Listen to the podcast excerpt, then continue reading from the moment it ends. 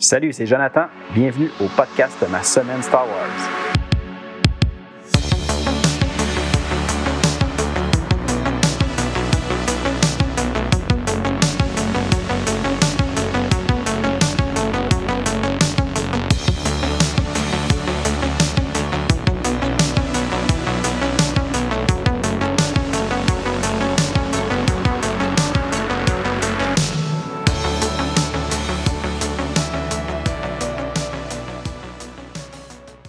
Salut, bienvenue à l'épisode 37 du podcast Ma semaine Star Wars. Cette semaine, on poursuit nos lectures de Knights of the Old Republic avec un one-shot, le numéro 42, suivi d'un petit arc en deux numéros, les numéros 43 et 44.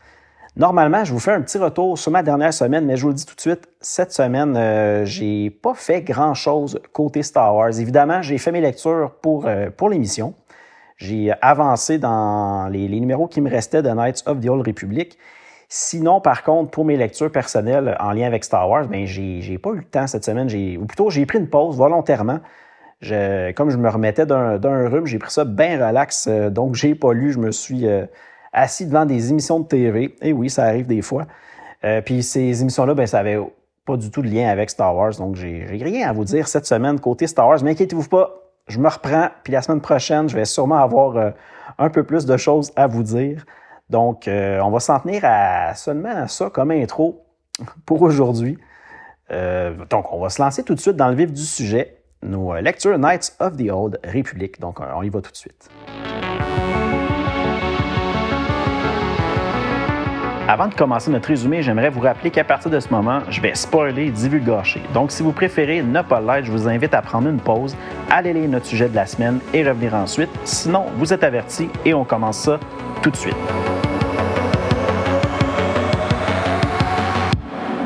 Le one-shot, le numéro 42, se nomme Masque.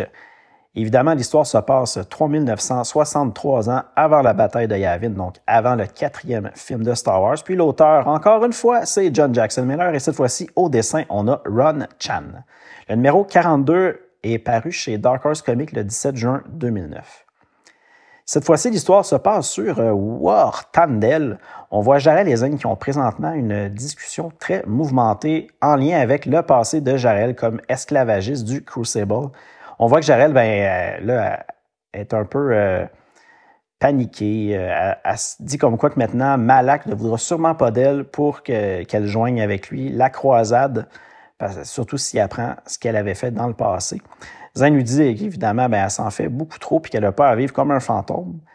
Puis qu'en plus, elle a des amis qui peuvent l'aider à, à stopper le Crucible. C'est sûr que Jared, elle n'est pas du tout convaincue qu'ils vont être capables de, d'arrêter cette organisation-là parce qu'ils sont vraiment trop puissants. Puis qu'à la place, ben, Zen devrait plutôt l'aider à fuir comme elle, l'avait fait dans le passé lorsque c'était Zen et Griff qui étaient euh, pourchassé par les Jedi suite à la fausse histoire qu'on sait qu'il y avait eu sur Taris. Donc là, j'aurais les fâcher, elle, décide de retourner au vaisseau, puis qui qu'elle trouve au vaisseau, ben c'est Malak qui est venu euh, lui rendre visite. Là, on va se déplacer avec euh, Zen, qui est quand même proche de là, mais il est dans la capitale provinciale Gantralea. Puis euh, il voit que tout le, monde, ils sont comme excités, puis ils se dirigent tous vers euh, la même direction, vers le vaisseau de la marine républicaine, un gros vaisseau qui s'est posé à cet endroit-là. Puis là, à ce moment-là, Zen, ben, il rencontre Pharaoh. C'est un ancien, euh, plutôt un Jedi qui avait vu euh, dans le passé lorsqu'il était sur, sur Flashpoint. Il l'avait même sauvé à ce moment-là. Pharaoh lui présente le capitaine du vaisseau républicain, le Testament. Puis le nom du capitaine, c'est Teleto. Zayn apprend que maintenant, les Jedi ont enfin décidé de participer à la guerre contre les Mandaloriens. Puis là, on en apprend un peu pourquoi ils ont finalement décidé de changer d'idée, parce qu'on sait très bien avant, les, le Conseil Jedi ne voulait pas se mêler de la guerre, comme ils considéraient que c'était pas, c'était pas à eux de, faire ça. que... Donc, évidemment, ils participaient pas. Puis là, on apprend que Pharaoh explique à Zayn que les Jedi ben, ont accepté de se joindre à la guerre après qu'ils ont eu une vision atroce suite à la destruction du peuple Qatar euh, fait par euh, Cassius Fett et son armée. Puis la vision s'est déclenchée lorsqu'un des Jedi a trouvé un masque mandalorien laissé sur les lieux de, cette attaque-là. Puis après avoir eu la vision, le Jedi en question ben, il a décidé de porter le masque tant et aussi longtemps que les Mandaloriens n'auront pas été vaincus. Puis là, on voit que ce Jedi-là en question qui a, mis ce masque-là, ben, c'est le Jedi du nom de Raven. Je ne sais pas si ça vous dit quelque chose, Raven, mais je vous dis tout de suite, ce Jedi-là va avoir un rôle très, très, très important avec tout ce qui s'en vient euh, au niveau de l'histoire de l'univers légende, euh, surtout à l'époque où on est. Donc, euh, rappelez-vous bien de ce nom-là, Raven. Donc là, on est de retour au vaisseau. On voit que Malak raconte à Griff et Jaël la même histoire que Zen vient tout juste d'apprendre de la bouche de, de Puis il leur dit comme quoi que Raven, ben, c'était finalement le, fameux chef, si on veut, des Ravenchistes, évidemment. on voit très bien que au niveau du nom, ça fait bien du sens, Raven, Ravenchist. Maintenant, Malak croit qu'ils ont tout pour euh, réussir enfin euh, à vaincre les Mandaloriens, mais qu'il lui manque quand même une seule chose, c'est-à-dire Jarel. Et oui, Malak veut absolument Jarel. Euh, même qu'il lui dit à Malak dit à Jarel comme quoi qu'il peut l'aider avec ses nouveaux talents dans la force. Mais là, à ce moment-là, on a Roland qui arrive puis qui veut empêcher, bien évidemment, Malak d'emmener Jaël avec lui. Puis là, il décide de, commencer à le frapper. Puis en même temps, Malak, pour se défendre, bien, il active son sable laser puis il commence à son tour à l'attaquer. Mais au même moment, on avait Zane, Ferro et le capitaine Teleto qui arrivent puis qui justement s'empresse à aller les, séparer, les deux qui étaient en train de, combattre. Là, ensuite, Malak euh, dit à Zayn qui, est là finalement pour Jaraël, puis qui est venu la chercher pour qu'elle euh, rejoigne les Jedi. Mais là, on voit que Zayn se met tout d'un coup à embrasser Jaraël pour montrer que ben, qu'ils sont ensemble maintenant, qu'il n'est pas disponible. Puis là, ben, à ce moment-là, Malak, qui voit ce, qui se passe là, ben, décide de, remonter à bord de son vaisseau et de, quitter en laissant derrière Jaël. Évidemment, Zane demande à Jaël si elle croit que, que Malak a mordu à l'hameçon parce que, évidemment, il avait fait ça tout simplement pour permettre à, Jaël d'avoir un peu plus de temps à penser si euh, ce qu'elle voulait vraiment faire finalement avec Malak avant qu'il revienne la chercher euh, plus tard. Puis là, on voit que Jarel lui demande euh, s'il croit vraiment qu'ils sont en mesure de vaincre le Crucible. Puis là, Zane euh, lui dit comme quoi qu'il y a beaucoup d'amis qui peuvent les aider. Puis en plus, on voit qu'il est vraiment motivé puis sérieux. Dans... Il veut vraiment aider Jarel à retrouver le Crucible pour justement mettre fin à toute cette menace-là. Là, juste avant que le, one-shot se termine, mais on voit comme une dernière page où euh, maintenant on voit le général Malak qui se prépare à gagner la guerre contre les Mandaloriens. Donc je ne sais pas s'il il, a abandonné l'idée de Jaraël, mais là, il, est très motivé à aller euh, attaquer les Mandaloriens pour poursuivre cette guerre-là. Évidemment, euh, une des meilleures scènes, si on veut, de ce petit one-shot-là, c'est vraiment tout le ce qu'on voit, où ce qu'on découvre Raven? moi, c'est vraiment mon moment préféré. Là. On commence à, avoir le look de ce personnage-là, le fameux masque mandalorien. Puis éventuellement, ben, ce masque-là devient vraiment quelque chose de très. Euh, c'est un, un, icône, une chose très spéciale qu'on connaît dans Star Wars. Puis là, c'est comme un peu notre premier contact avec ce personnage-là, donc c'est quand même très le fun. J'ai aimé euh, ce petit one-shot-là, évidemment. Très courte histoire, mais vu que là, on a un peu la première fois le lien entre le personnage de Raven et Malak, je crois que si je ne me trompe pas, c'est la première fois qu'ils sont en, ensemble dans l'histoire. Donc, c'était quand même, euh, même si c'était un flashback, on, comprend qu'ils euh, font partie du, même, groupe de Jedi prêts à attaquer les Mandaloriens. Donc, euh, c'était quand même une, bonne petite histoire.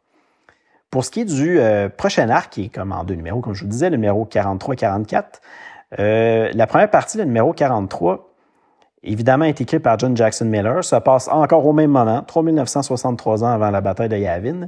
Mais cette fois-ci, on retrouve encore une fois euh, au dessin Bong Dazo. Puis le numéro 43 est paru chez Dark Horse Comics le 15 juillet 2009. Donc, euh, Jaël et Zane se font euh, présentement passer pour des esclavagistes du Crucible venus récolter un paiement supplémentaire pour les esclaves qu'ils fournissent à Saria Budan. Les esclaves sont utilisés pour euh, récolter des cristaux torilides sur des comètes sur le point de se désintégrer lorsqu'ils se réchauffent proche de leur soleil. Évidemment, plusieurs esclaves meurent à chaque tentative d'extraction de ces, euh, de ces cristaux-là. Puis là, comme, le, comme paiement, ben, demande, de, ou plutôt elle exige qu'on leur donne une partie des euh, cristaux récoltés. Puis là, euh, Griff et Sliss approchent le Hot Prospect pour euh, récolter ces fameux, ces fameux cristaux-là. Zane et Jaël ben, cachent aux autres la vraie raison de leur présence à, cet endroit-là. Griff, lui, est, convaincu que c'est encore un, coup pour faire de l'argent avec ces cristaux-là, mais finalement, ce qu'ils veulent vraiment, c'est qu'ils tentent de faire tomber une relation des Crucibles pour euh, tranquillement les mener euh, à faire banqueroute. Puis, tant qu'à faire, ben, ils veulent profiter de ce moment-là pour tenter de libérer euh, quelques esclaves en même temps. Puis là, ce qui est très drôle, c'est que Zen, lui, s'attend à devoir sauver 8 ou 10 esclaves maximum, mais en réalité, il se rend compte qu'ils sont 80 esclaves là-bas. Puis c'est très logique parce que comme le travail qu'ils font ces esclaves-là cet endroit-là, c'est très, très, très dangereux, puis il y en a beaucoup qui meurent. Donc, euh, ils ont besoin d'énormément d'esclaves pour faire tout ce travail-là. Puis là, Saria, ben, ayant euh, des soupçons, évidemment, en voyant Zane et Jared, ben, décide de contacter euh, le Crucible directement. Puis là, elle apprend comme quoi que finalement, ben, Zane et Jared, ben, font pas du tout partie du Crucible.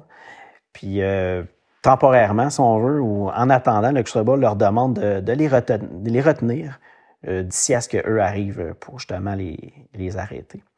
Mais Jarel était cachée, puis elle entend toute cette conversation-là. Donc, elle décide, elle et Zane, de prendre des scaphandres puis de s'échapper directement dans l'espace. Ils, se retrouvent euh, les esclaves euh, qui étaient justement en train de faire de l'extraction à l'extérieur, mais ils sont aussitôt rejoints par les hommes de Saria qui se mettent euh, à leur tirer dessus. À ce moment-là, Zane ben, sort son sable laser puis réussit à les neutraliser. Mais là, ils se retrouvent euh, tous pris euh, sur une comète sans moyen de, s'échapper. Donc, euh, Jarel décide de contacter Griff, qui est à bord du vaisseau, pour qu'il vienne tout de suite les, chercher sur cette comète-là. Lorsque Griff arrive, ben, il voit toute la quantité énorme d'esclaves, puis il n'est pas du tout content. Au moment de monter à bord, Con, un des. Ben, Con, c'est un des esclaves qu'on a pu voir à plusieurs reprises dans ce numéro-là on voit qu'il est enlevé par un euh, Screeper. Puis, petite information comme ça, le Screeper, ben, son nom, c'est vraiment euh, le nom complet, si on veut, c'est Sky Reaper. C'est un drone envoyé par le Crucible pour euh, capturer les esclaves en fuite. C'est comme un, genre de, de, droïde avec des longues tentacules qui réussit à gripper les esclaves, puis après ça, il peut les, les emmener au vaisseau. Donc, évidemment, vu que euh, Con est attaqué par un des, euh, Sky Reaper, ben, on comprend que le Crucible, ben, ils ont retrouvé, son revenu. Puis euh, on voit que le capitaine Das Goliard du vaisseau Gladiateur leur ordonne de se rendre où ils seront détruits. Donc le numéro 43 se termine de cette façon-là avec l'arrivée du Crucible puis d'un nouveau personnage, Das Goliard, qui, qui s'en vient s'occuper de, de cette situation-là. Pour le numéro 44, la partie 2, euh, je ne sais même pas tantôt si j'ai dit le titre de cet arc-là, mais le titre se nomme The Reaping, donc je vous le dis maintenant. La partie 2, évidemment, encore une fois, écrite par John Jackson Miller. Au dessin, on reste avec Bong Dazo. Puis ça tombe bien parce que j'aime bien les dessins de Bong Dazo. Je trouve qu'il il fait une belle job pour quand c'est lui qui est au dessin. Le numéro 44 est paru chez Dark Horse Comics le 19 août 2009. Là, ce numéro-là commence un peu différemment. On est dans le passé. Le passé de Jaraël euh, lorsqu'elle était enfant, puis on la voit qu'elle est pourchassée par les fameux Sky Reaper.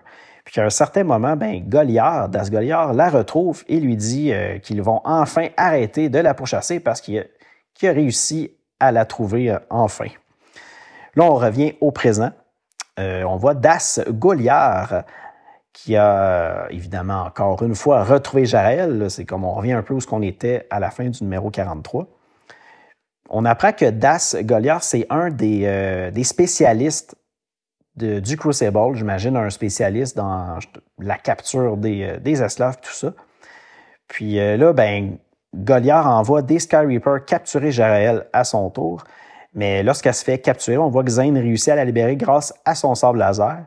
Puis là, à ce moment-là, Roland les rejoint et les ramène à bord du Hot Prospect à l'aide de son jetpack. Roland, on le voit, là, il est comme, euh, il est en furie, là, il est en train de péter les plombs après Zane parce qu'il est fâché que Zane l'a encore une fois mis en danger Jaël. Puis même qu'il dit comme quoi qu'il aurait le goût de le laisser au Crucible pour qu'il s'occupe de lui, euh, on voit que Ronan commence à avoir des sérieux problèmes avec Zane, puis comment. Euh, il était pas mal intense avec Jarel. C'est comme son protecteur personnel. À bord du Hot Prospect, Zane dit à Griff de sauter tout de suite en hyperespace justement pour se sauver. Puis là, on voit que Griff, ben, il veut pas du tout euh, s'en aller tout de suite parce qu'il est en train de, s'occuper des cristaux qu'il avait ramassés. Il devait comme toutes les, les transformer, j'imagine, pour euh, obtenir vraiment la ressource importante de ces cristaux-là. Donc, euh, on comprend qu'il veut, il veut finir ça avant de s'en aller. Mais de toute façon, il est trop tard. Ils se font attaquer par le gladiateur, le vaisseau de Das Goliath. Puis là, petite information comme ça qu'on apprend dans, le numéro. Das Goliath, euh, avant, dans le passé, ben, il faisait partie de la marine républicaine. Donc, euh, pourquoi il a quitté, j'ai aucune idée. Mais on sait que maintenant, il est plutôt à, son compte, puis il travaille pour le, le Crucible. Là, on voit que Jared n'est ben, pas en mesure de contre-attaquer euh, parce que le canon du Hot Prospect, ben, il est comme euh, fixé dans une seule direction, fait qu'il n'est pas capable d'atteindre le, vaisseau de, Das Goliath. Lorsque Das Goliath décide d'aborder le Hot, Prospect, justement pour aller euh, les chercher, ben là, c'est à leur tour, c'est à eux autres de se faire attaquer on voit que Zane et son équipe ont lancé euh, une drill harpon sur euh, le vaisseau du euh, le vaisseau gladiateur. Puis là, on voit que le vaisseau commence tranquillement à décompresser, donc l'oxygène sort du vaisseau.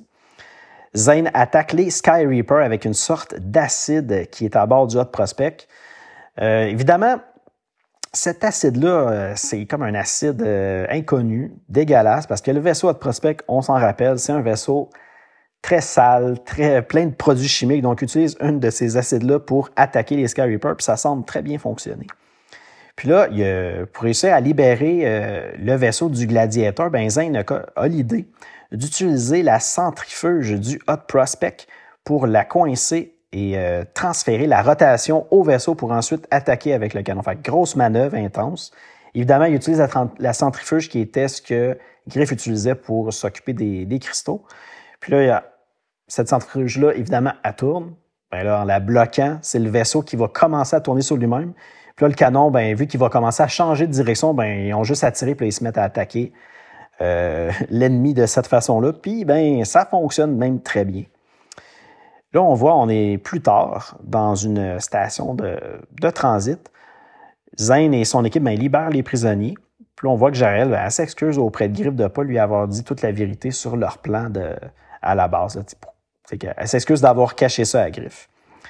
Puis là, on voit que finalement, notre équipe, euh, Roland, euh, Griff, Slisk et tout ça, décide de, d'aider Jaraël pour euh, retrouver ses proches qui étaient avec elle avant qu'il se, fasse enlever par le Crucible.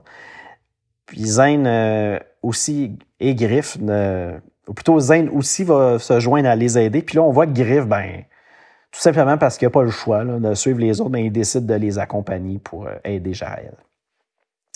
Ensuite, on voit euh, qui était une des euh, esclavagistes du Crucible, qui, fâchée et vraiment avec ce qui vient d'arriver avec Des Goliath, puis même qu'elle veut l'éliminer, mais elle est arrêtée par le Magister Protector, qui croit que Des Goliath ben, peut être encore utile pour le Crucible.